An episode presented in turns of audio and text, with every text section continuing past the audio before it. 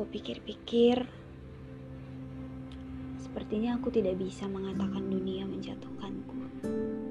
Sebab bagaimana bisa aku mengatakan dunia menjatuhkanku jika sebenarnya aku yang terlalu mengejar-ngejar dunia. Sehingga ketika aku letih, aku terjatuh.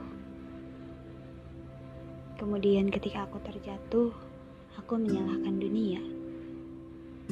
Rasanya tidak baik. Dunia yang tak pernah meminta untuk ku kejar, ku kejar dengan sungguh-sungguh. Hingga pada saat aku terjatuh, aku menyalahkannya. Dunia yang baik itu, dunia yang sedang asik berputar itu, sebenarnya baik-baik saja. Hanya karena aku tak mampu menggapainya, aku mengatakan dunia begitu gila, dunia begitu sakit, dan dunia begitu berantakan.